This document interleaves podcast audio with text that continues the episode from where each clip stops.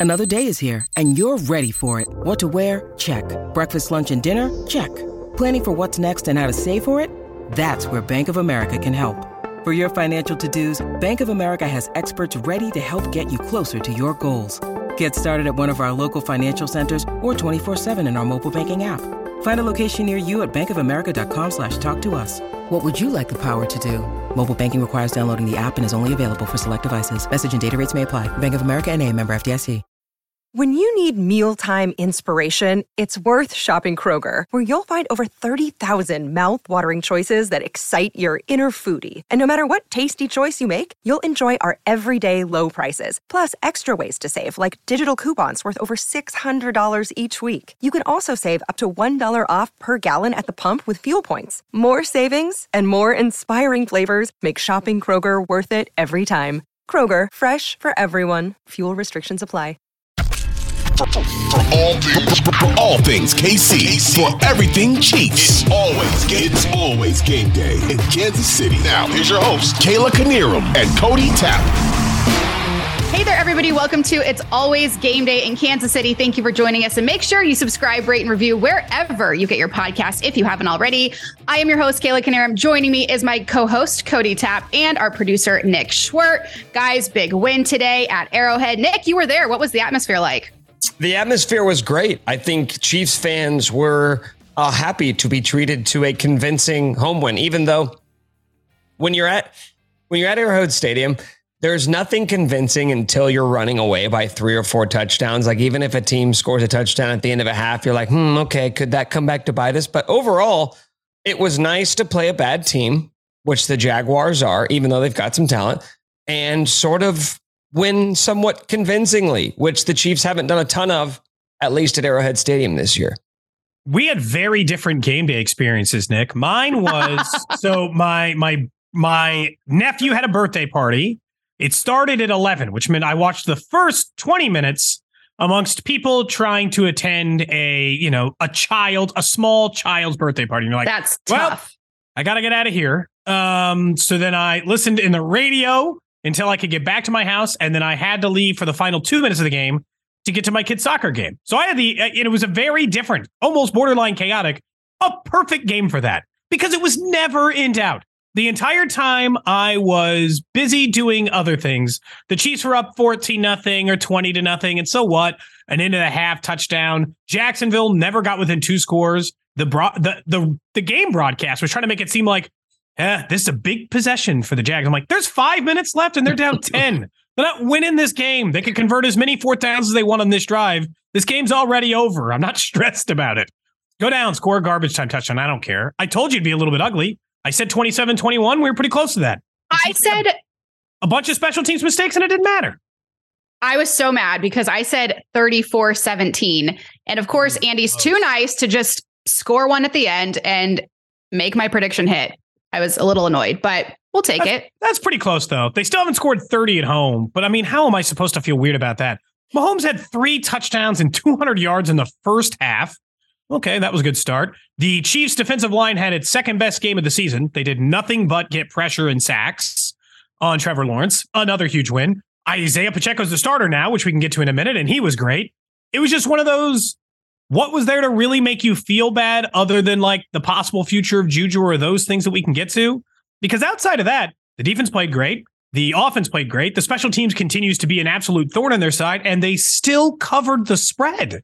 They covered the spread and they had two fumbles on the special teams, several other bad returns, and it didn't matter. None of that changed the outcome in any way.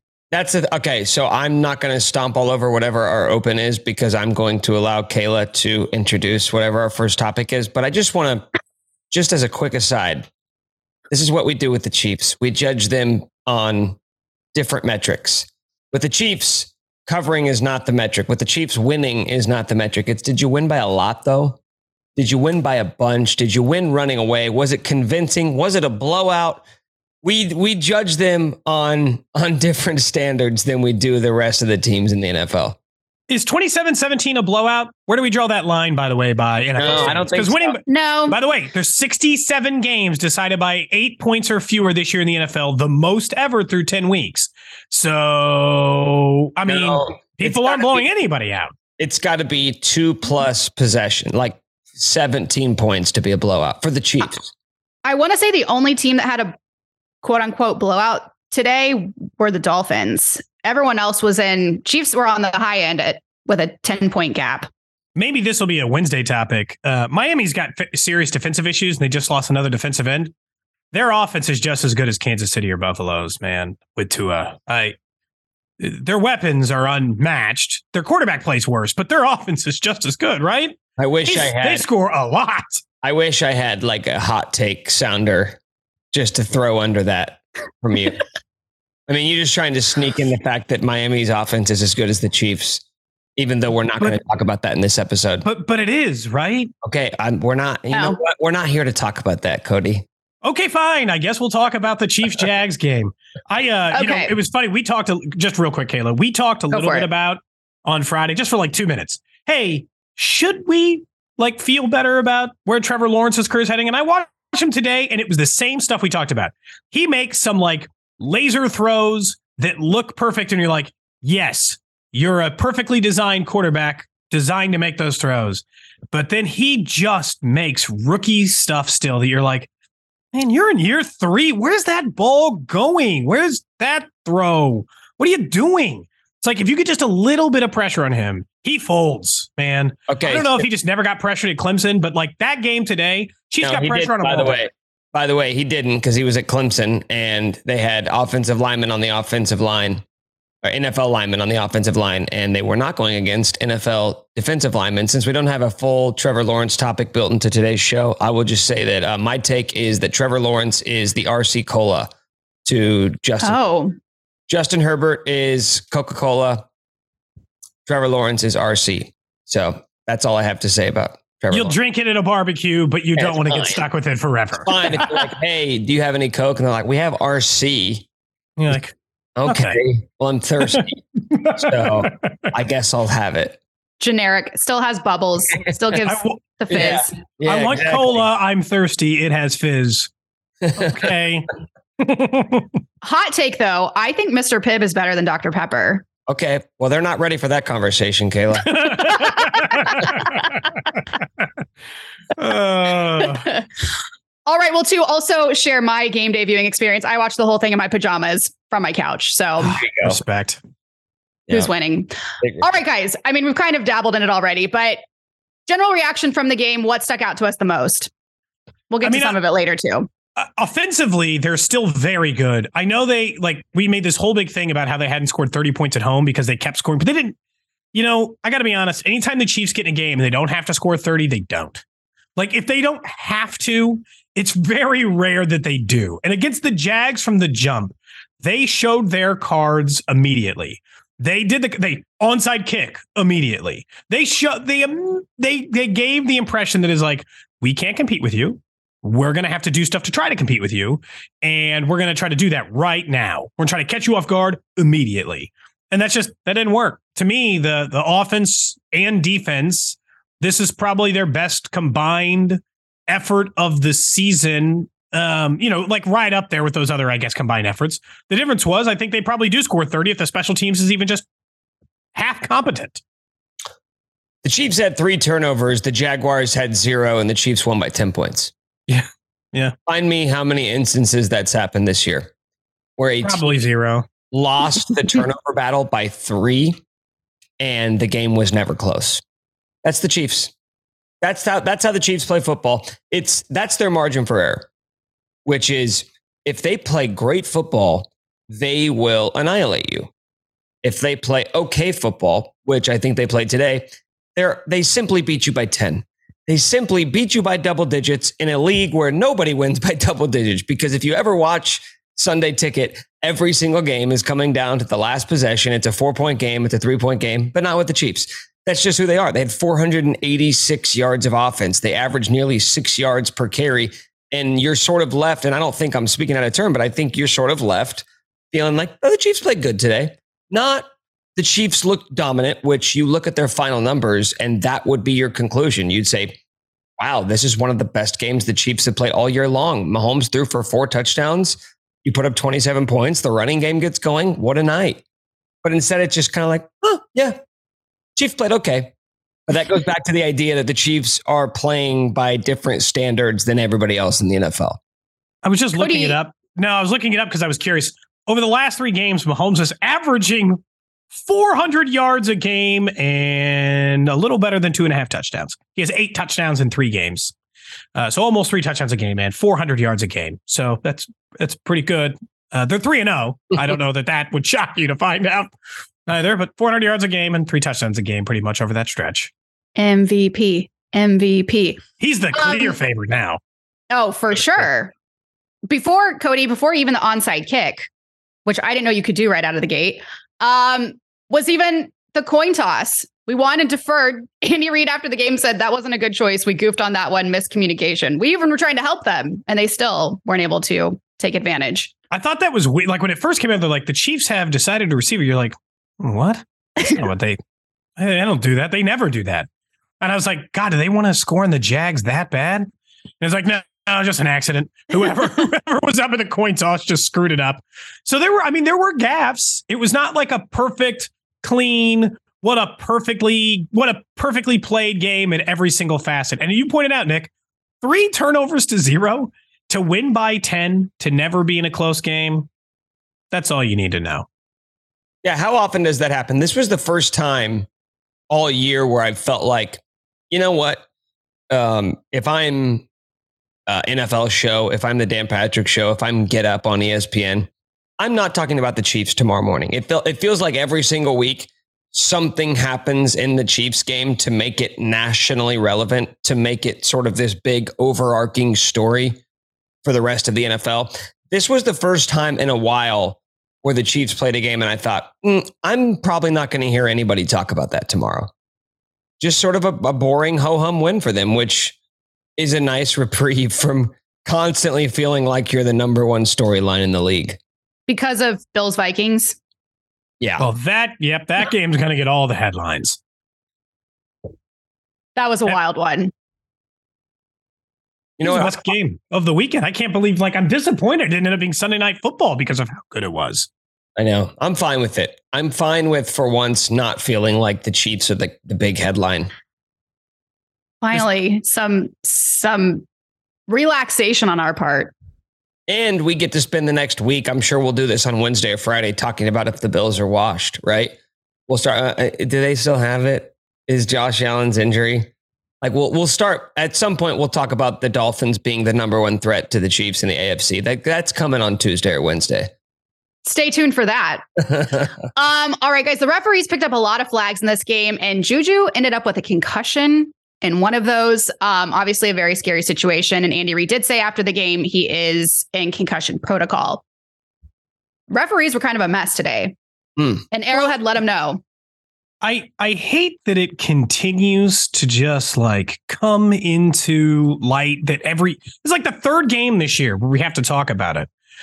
It's you can like I think maybe in the moment someone might not have thought, eh, not that big of a deal. Head to head should have been a penalty, but let's all move it. But every single Chiefs player in post game talked about it.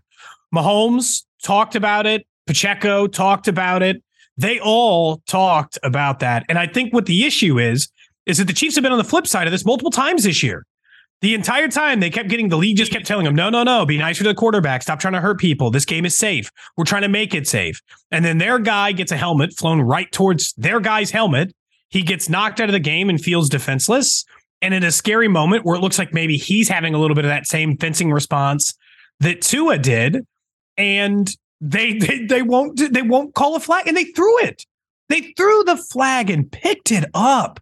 So it's it's it's not even like they didn't think it was possible that it was a penalty and they still didn't do it. It's like the middle ground you asked for. This this crew did not call a lot of penalties that probably could have been called in that marginal line. Then other crews call way too many and let nobody play football. And all NFL fans have ever asked for is something in the middle would be good. Just, yeah, you know, but, happy but, medium. But Cody, you know, the thing is about fans wanting that happy medium generally speaking, if you just really focus in on helmet to helmet stuff, you're not going to offend many fans, regardless of it's if it's your team who's getting called for it.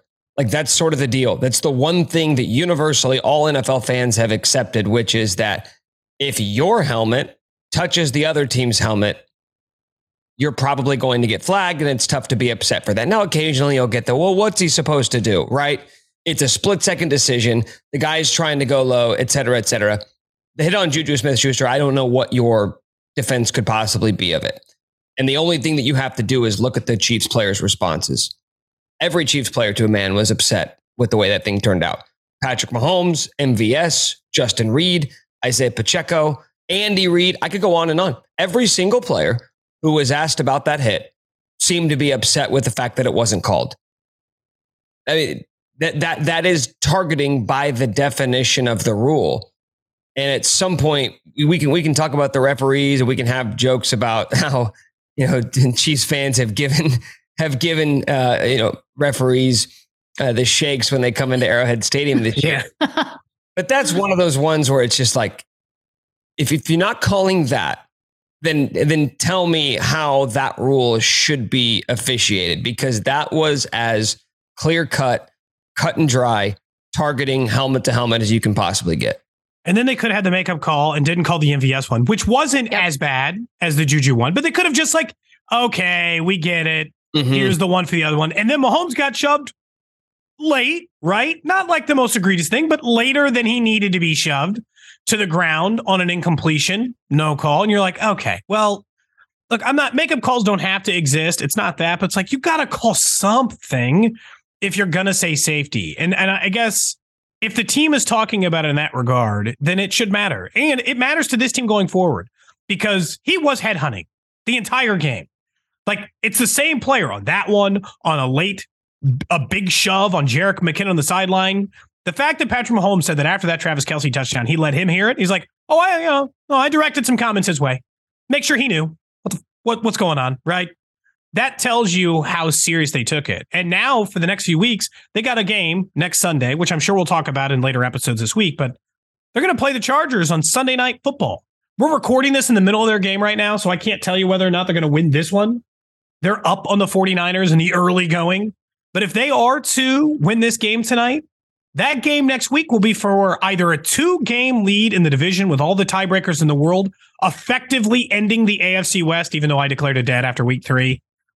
But it's or a tie atop the AFC West and a tie atop the AFC. So not having Juju Smith Schuster for specifically next week is kind of a big deal. Okay, so I have a question then because here's what's going to happen. At some point on Tuesday, the NFL is going to come down and they're going to hit them with a fine of what's yeah. the player's name? Cisco. Yeah, Cisco. It's like thirteen million dollars. No, thirteen thousand. Thirteen. Thir- yeah, sorry, thirteen. Wow, thirteen million would be crazy. That's a lot of money. Imagine. Hey, that's how we fix it. So you just answered my question. That's how we fix it. Add a few zeros to the end of the fine. Say, wow, helmet to helmet, thirteen million. You're out for a year's salary. But that's that's sort of my thing. Is what's the incentive? And I get it. We're in Kansas City. We can play this game more than any other fan base cares about today, which is like, do you need to fix this?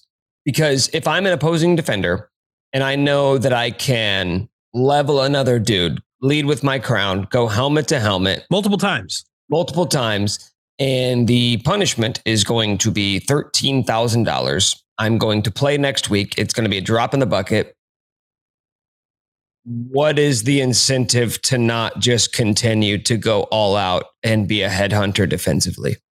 Because that's it. If the penalty, if the first one gets called, Nick, the correct one against Juju, the MVS one never happens. Mm-hmm. Because if you get two, you can get kicked out of the game, which means you have to get the first one right. Yeah. That one is the important one. Get that one right so that he's not feeling like he can headhunt anymore. Like, if anything, you should be making those calls early on borderline stuff to discourage the action for the rest of the game. I know you don't want to just, and you're not going to change the game, right? You call a borderline helmet to helmet penalty in the first quarter. That team later loses. It's loser's mentality to blame that penalty then. Call it then so that that guy can't keep doing what he's doing in the moment.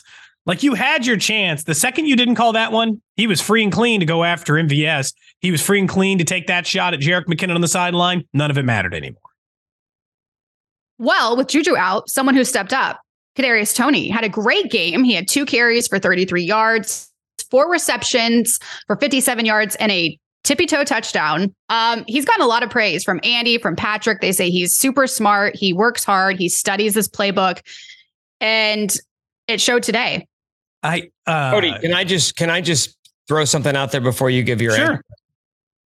Whatever you're about to say, Kadarius Toney is obviously after two weeks in Kansas City ahead of Skyy Moore in the wide receiver. Oh, Oh yeah, no question. It took him two weeks. It took him two weeks. I think it might have taken him one, but yeah, he played nine weeks in his debut, and I thought, you know what? I'm not sure what's going to happen here.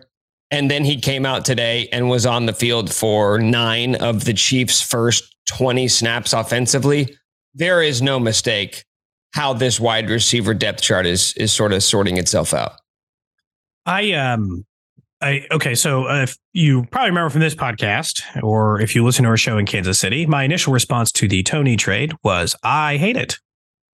I, don't- remember your I- tweet. I saw that tweet. I do remember Uh, that actually. Cody looked me in the face and said, "This this sucks." I don't like this trade. It's well for the obvious reasons, which is give me in the history of the NFL a single example. One, I want literally one example of a former first round pick who is no longer with their team inside of two or three years that just goes on to massive success at their next stop. And the answer is zero. There are zero examples of it happening, except for now, maybe Toney, because what the hell? He had 100 all purpose yards. It's the second best game his entire career. To say that Kadarius Toney had around 450 total yards in his career is actually misleading because in his 13 game career before getting in Kansas City, he did have around 450 total yards, and 190 of them were in one game. So in every other game Toney played, he didn't matter. He was a non NFL factor. He couldn't get on the field with a playoff team, which is what the Giants are right now, who have absolutely no help at wide receiver. They disliked him so much, they wouldn't even play him. And then I watched him today and I'm like, oh, I've made a huge mistake.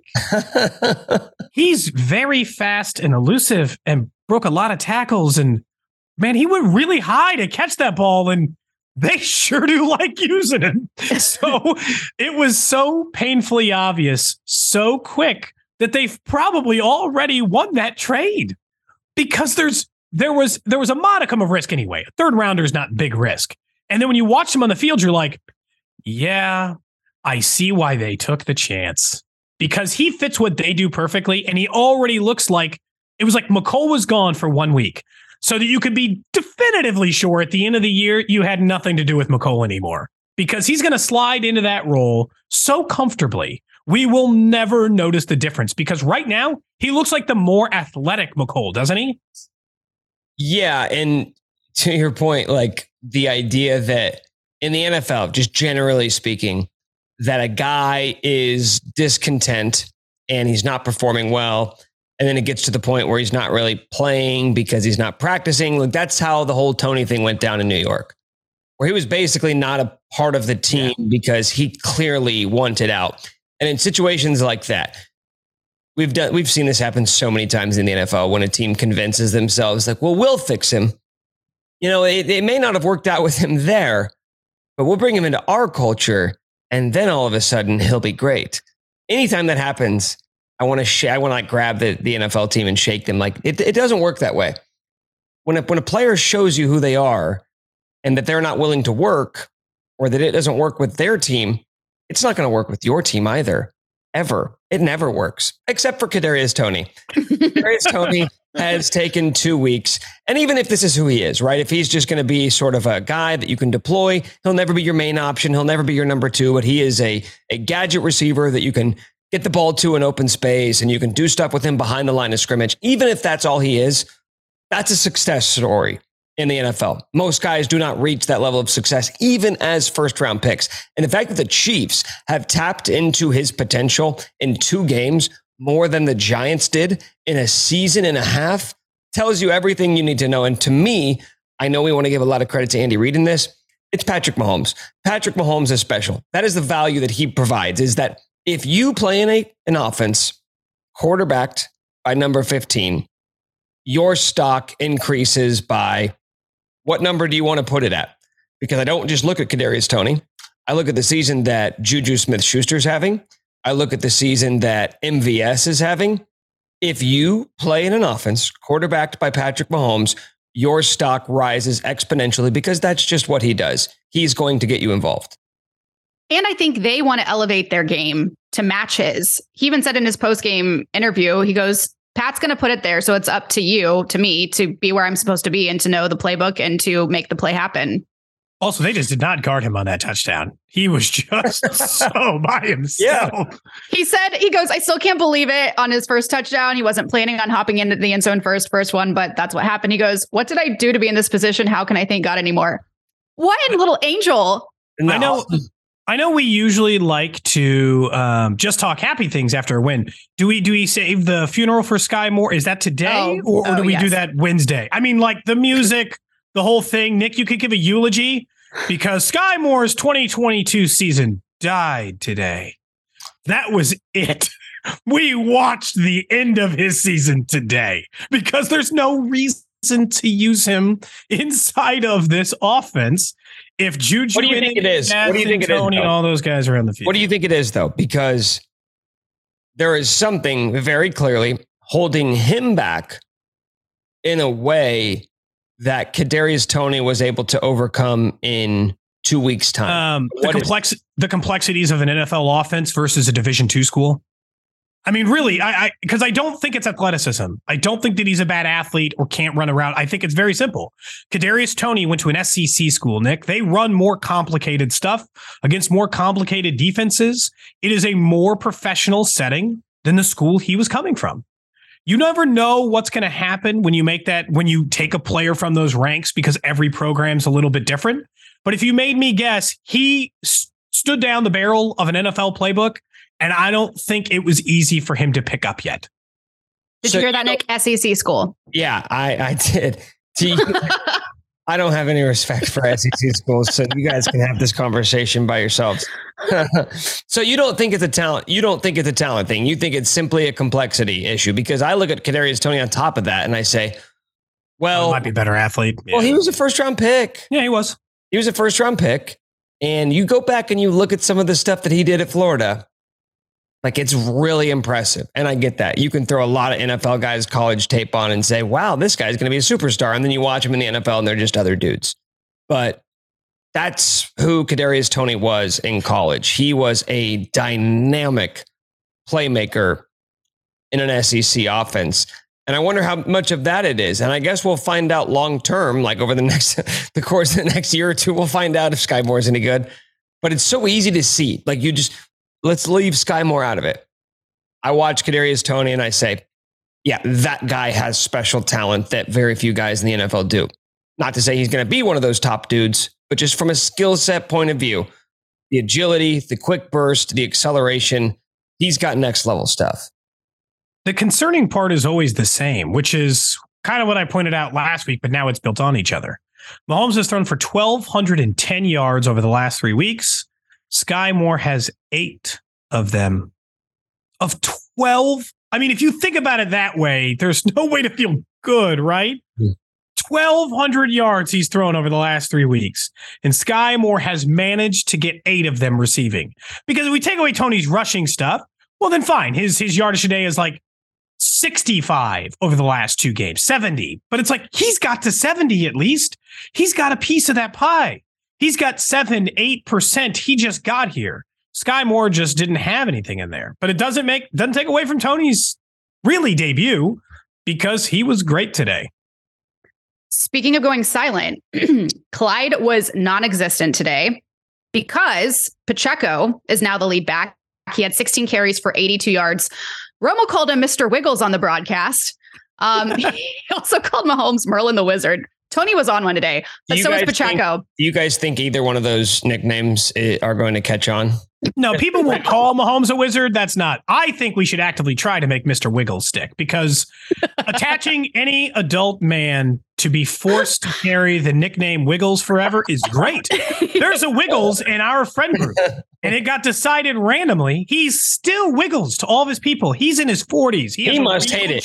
He is miserable. I know it. Oh, so, this guy. so to make another Mr. Wiggles out there, I think I am. I am all for it. I think we should make that one stick. We should try to make that one stick. Clyde Done. got benched. I didn't think it was Yeah. going to happen, but Clyde got benched.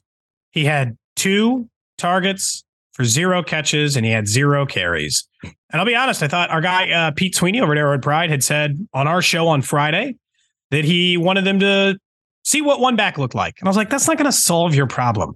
And I'm not sure that it solved the problem as much as the Chiefs just ran the ball well today. But if you gave it to, if you Pacheco fumbled in a in an important moment very early, and they gave him the ball right back, and he looked great, and they never took it away from him, which means they're never taking away from him. Isaiah Pacheco is this team's back. Clyde will still find a game or two where he'll probably get a few touches, but Pacheco is their back. They're not a one back system because McKinnon plays a little, but there's a huge swing here. So that's just it. It's to me, it's not about seeing if what happens when you just give one guy all the carries. I don't think it necessarily works like that. It's more about Pacheco specifically, which is we know what Clyde does. We know what Jerick does. And this isn't even really an indictment on Jerick. Jerick's never going to be the lead back. Nobody's advocating for Jerick to be the lead back. We know who No, he he does a good job in his role. Yeah. Right. Yeah. He is your third down back. He is your pass catching back. That's fantastic. In terms of running the football, though, we know what Clyde brings to the table. There is no new door for the Chiefs to open to say, well, what if they did this and see how it works for Clyde? We know who Clyde is. We know what his ceiling is. We know what to expect from him. We didn't know that with Pacheco. And you look at his skill set kind of compared to Clyde. He's a more he's a, he's a natural north to south bruising running back. Yeah. The only thing we hadn't seen, the only door we hadn't opened for the Chiefs offense was what happens when Pacheco's your lead back? Not just your back at the beginning of the game, but a guy who can get steady carries throughout. And we saw that versus Jacksonville. And in terms of individual performances, granted, it helps when your quarterback throws for four touchdowns and you don't have to rely upon the running game very much. But in terms of individual performances, that was about as steady of an individual rushing game that we've seen from the Chiefs this year. You know, I, I think it's fair to point this out because, like, if you're not a Jags fan, you're listening to this podcast because you're a Chiefs fan. This is, this should matter. The Jags, for as bad of a team as they might be, or under, they are actually really good at stopping the run. That was a that was a strength of theirs. They were actually pr- pretty good at it going into the game. They were good at running the ball and stopping the run, and it didn't matter, right? He was. They were good. The offensive line. This is what's so frustrating. Like, because going back to the offensive line too. Just, just like a modicum of, of consistency would be fine. I mean, I mean, just they go back and forth from looking like a top five offensive line to looking like a bottom five offensive line, and I can't decide which you are at times. And they spent a, a big majority of this game without their right tackle, and it didn't matter, by the way, because we didn't call Prince Tega Wanogho's name once, right? We're not like, well, Great job, by the way. Great Whoa. job. Just casually throwing that out there without Better you than me. they didn't, you know, they didn't, we didn't have to figure out whether or not he was the goods in the middle of the game. He was fine. He did the job. Nobody noticed, which is most of the time what we ever ask of Wylie. But I, I don't think it's insignificant because what this is going to bring up is the conversation about if Clyde is a bust. And bust is strong because anytime you say that, that means they have no inherent NFL value. And I don't think that that's what Clyde is. But here's what he is he's not a first round running back, and he should have never been. They shouldn't have wasted a pick that high on him. They found value at a running back they like better at a seventh. And this should be a valuable lesson to them that if they want to improve the running back position, it does not require doing it high in the draft. It just requires taking chances at other places. Because look at Pacheco today. That really worked. He looked the part. He was north and south. He looked comfortable. He's averaging four and a half yards a carry in this game. He has flaws. He's not a good receiving back. They don't even try to throw it to him. But who cares? If you have that in McKinnon, McKinnon's receiving good receiving backs, they are consistently available in the free agency market because teams let them go and then they become available and you can find them again. So if you have a good just running back, you don't have to spend valuable assets to find it. What's interesting about McKinnon, as you bring that up, is that in his last two games, Jerick McKinnon has 12 receptions for 106 yards. Yeah. So as the Chiefs have went away from Clyde and really just went away from running the ball, as we saw against Tennessee, McKinnon has become more of a threat in the offense, just not in the rushing game. He has become the new check down guy, right? Like when you're when you know the way the Chiefs are going to be defended and that they're going to try and take away the deep shots, it forces you to go underneath more. And McKinnon has been a very reliable target, which say what you will about the offense and the way that it needs to evolve and in the way that it needs to attack the way that you know, defenses are defending them. McKinnon has a very clearly defined, well carved out role in this passing attack, which is more than you can say about any running back the Chiefs have had since they drafted Clyde Edwards Helaire. Yep. Six receptions today, 56 yards. Uh, and really quick, going back to the Pacheco fumble, I love what Andy said post game. Um, he said he was upset about the fumble, got back on the horse, learned from it, and you've got to go. That's my coach. Mm-hmm. Well, Kareem Hunt fumbled his first ever carry for the Chiefs. They yeah, proceeded to give it to him another thirty times. That, that was against that. That was against the Patriots, and he ended up having like a seventy-yard bomb. Which yeah. like he had like three touchdowns that game. Yeah. Incredible. And by the way, just just just an aside, Cody, you're not wrong about anything you said about what the Chiefs should learn from the Clyde Edwards-Helaire situation. The issue is that it shouldn't have taken like today should not have been the moment where they're like, you know what? Maybe we shouldn't have drafted a running back in the first round. Like you probably could have learned that at any point over the last three years, but today did feel different. It felt like sort of the moment where we can all kind of look around and say, all right, it's not just an injuries thing. It's not just a situational thing. Now you see a guy who is doing better in the same role, which did kind of reinforce it or make it feel more real than it had at any point in the last couple of years. Another reason things should feel different today is because the Chiefs officially sit atop the AFC. We control our own destiny after the Bills take that L to the Vikings. By the way, guys, in the last three games, Josh Allen has had six interceptions. Mm. And there, some of them are rookie Josh Allen picks. I like, what are you Whoa. doing? No, man, they are. I, it's not. I'm not the only person pointing out. I think it was like Mina Kimes had sent out a tweet. She was like, he spent an entire season. He just stopped doing that. So we all thought that he didn't do that anymore. And over the last three weeks, you're like, oh no, Josh, what are you doing, man? where the hell's that ball going? Because th- those are just bad picks. They lost the game because of Josh Allen today. They were up 27 17. They were inside the red zone, and he made an egregiously bad decision that led to the Vikings going down to score. Then he fumbled the ball on the goal line, which eventually led to the Vikings lead. Then he led a cool comeback, got the field goal, got him in range. Seemed like he was having an MVP moment, and they still lost in overtime. This was a great day for Chiefs fans because for whatever happened three weeks ago against the Bills, it's erased. It's gone now. If you win out, then you get to do it. And I don't know where amongst the pantheon of stats this ranks, but the fact that Patrick Mahomes hasn't lost a November or December game in 24 consecutive games means that it's least plausible he's going undefeated because he hasn't lost a game in November and December since like the last presidential election.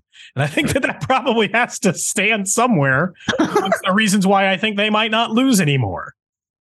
Okay, Cody, spin zone. Nothing you said, nothing you said is inaccurate. Everything you said is spot on. Josh Allen throws more interceptions. He has regressed to bad mistakes that we haven't seen in four years. The Bills have lost two straight games. The Chiefs are in control of their destiny in the AFC. All of that is true. I am still more scared of the Bills than I've ever been, ever. Ooh. Whoa. Because now they're motivated Bills? I don't like yeah. that either. No, no, no. I know what the Bills' floor is. We saw it. We saw it for the first the Vikings. The Bills' floor is the same as it's always been. Josh Allen gets a little loose with it, throws a few too many picks. And they almost beat a seven and one team and you lose to the second best team, the third best team in the NFC by a field goal. Okay. But the ceiling is that, oh, Josh Allen is still pushing the ball down the field. They have more explosive plays than basically any offense in the history of the NFL. Their best is still as good as any teams in the NFL. Like we can split hairs between the Chiefs. Yeah, that's fair. Bills, but the, the way that they manufacture explosive plays means that you have to sort of live with the mistakes. We get into this tendency, and we do it with Mahomes all the time, right? You get into this tendency of, wow, this guy is so good. this guy is otherworldly with his efficiency and the way that he creates these massive opportunities for the offense that you then judge them off of that. So when they're just sort of meh, it makes it feel worse. Like Josh Allen's day today wasn't great, but that guy gives you a chance in every single game. Now, the fact that they're losing games still matters. I'm not here to say, like, well, none of this matters. We'll see you in January. No, it matters. The fact that they have lost two straight games is a massive, massive, massive opportunity for the Chiefs. But I still look at that guy and I say, you know what? I'm gonna I'm gonna stop short of writing that guy off quite yet because yeah. he scares the hell out of me. I wouldn't do that because this is probably a lot, Kayla. I think you're probably like this is a lot about how they were probably talking about the Chiefs when they started three and four last year. Like mm-hmm. Mahomes is throwing all these picks. What's wrong with him? And then he was Mahomes the rest of the way. Yeah. And you were all in big, big, big trouble, which, you know, feels kind of important. Also, that catch by Justin Jefferson. I know it's always like it's easy to be hyperbolic. I I thought about it for a while this afternoon. I I think that might be the single greatest catch I've ever seen. I, mm. How did he? How did there were multiple crazy catches, but that one how, was so he Odelled it, except he was guarded by the person who also wanted the ball, and he had to keep it off the ground. I I'm confused at how that catch was plausible. Still, is all. The fact that the Vikings went from Stefon Diggs to Justin Jefferson. That's not fair. It's not. It really isn't. And the NFL should step in and do something about that. Um, Take him away. To your point, Nick, uh, I just feel like yes, when the Bills and Chiefs play, it is a different ball game. We should never get too comfortable. I just thought of a scary scenario though. What if they stumble a little more? I love. I want to. I want the AFC to go through Kansas City. That's all I care about. What if it's Miami?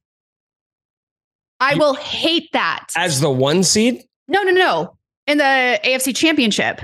Oh man, that would be so many good storylines. The though. return of Tyreek. Ah, I didn't even They're, think about oh that happening. Gosh. I mean, it's um, that'd be fun. I mean, I honestly, though, if you gave me that choice versus the Bills, Nick's right.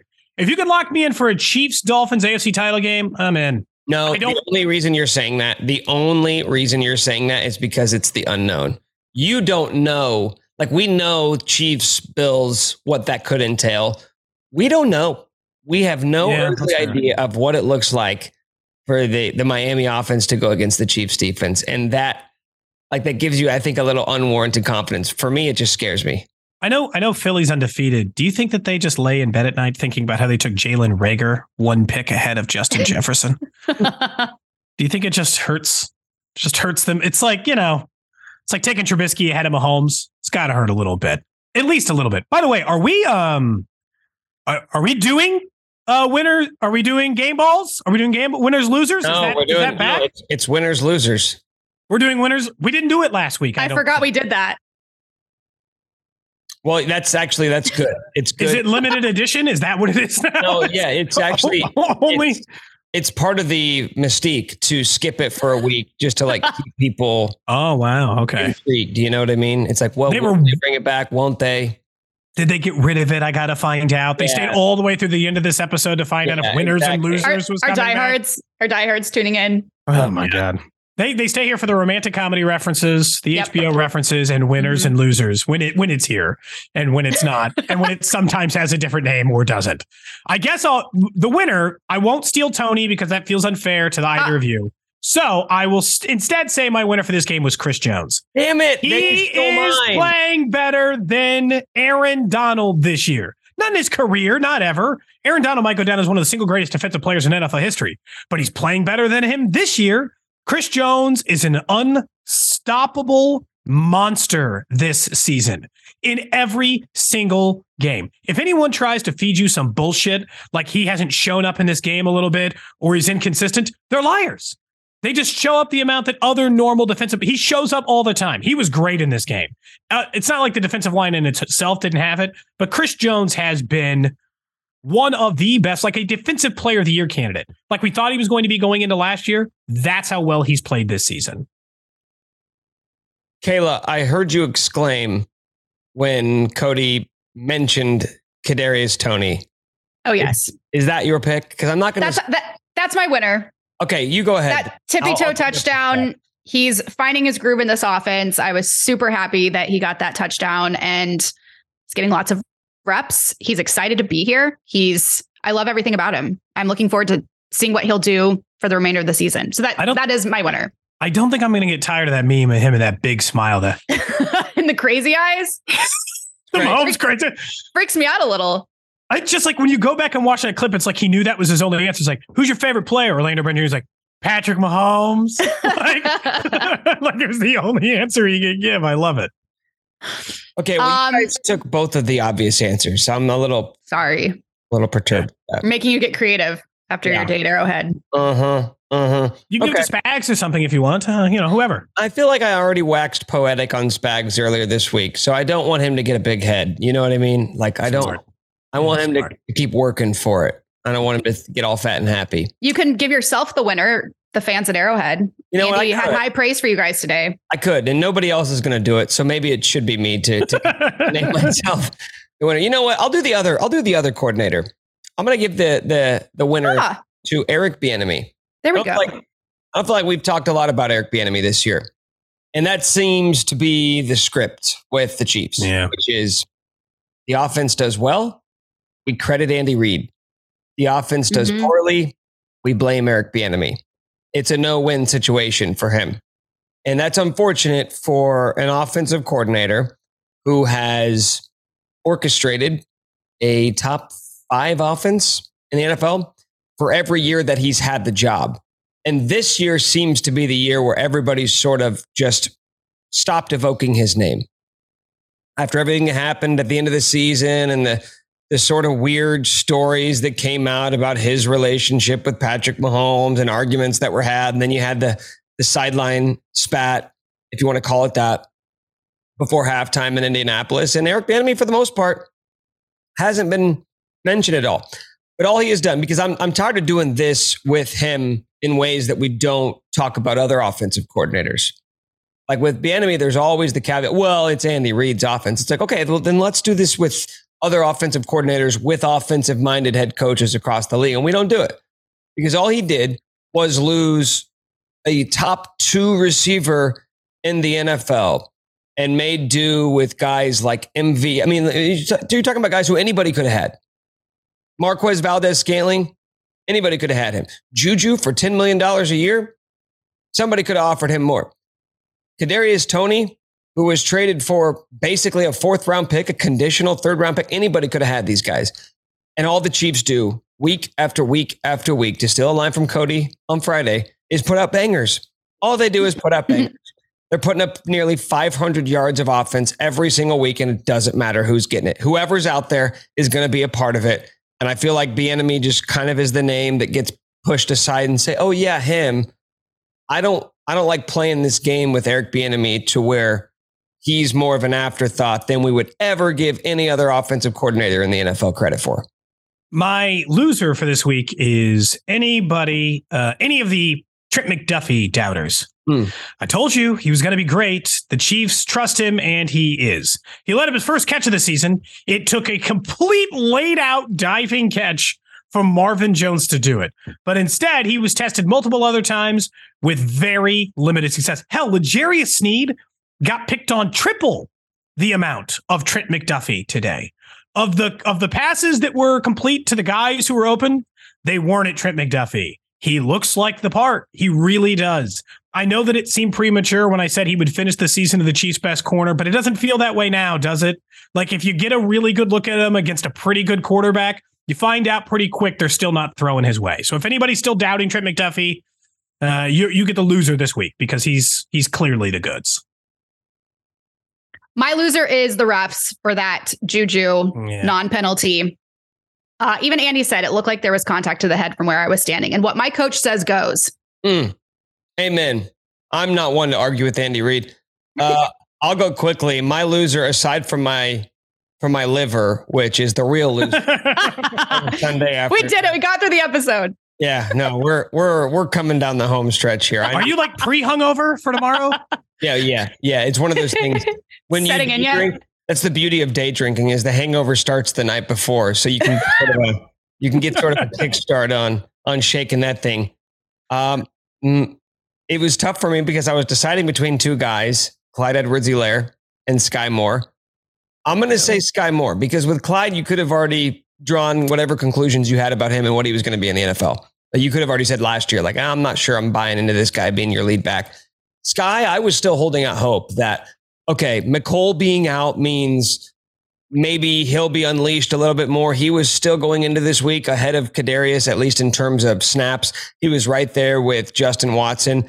But seeing the way that that Kadarius Toney was featured against the Jaguars kind of shows you everything you need to know about Skyy. I'm not saying it's over. I'm not saying he's a bust. I'm not saying he's not going to have a role on this team. But right now, it's very clear where his standing in this offense is. Agree. Nick, you the real MVP today. Thanks. You know what? I don't do it for the recognition, but it does feel nice. you too, Cody.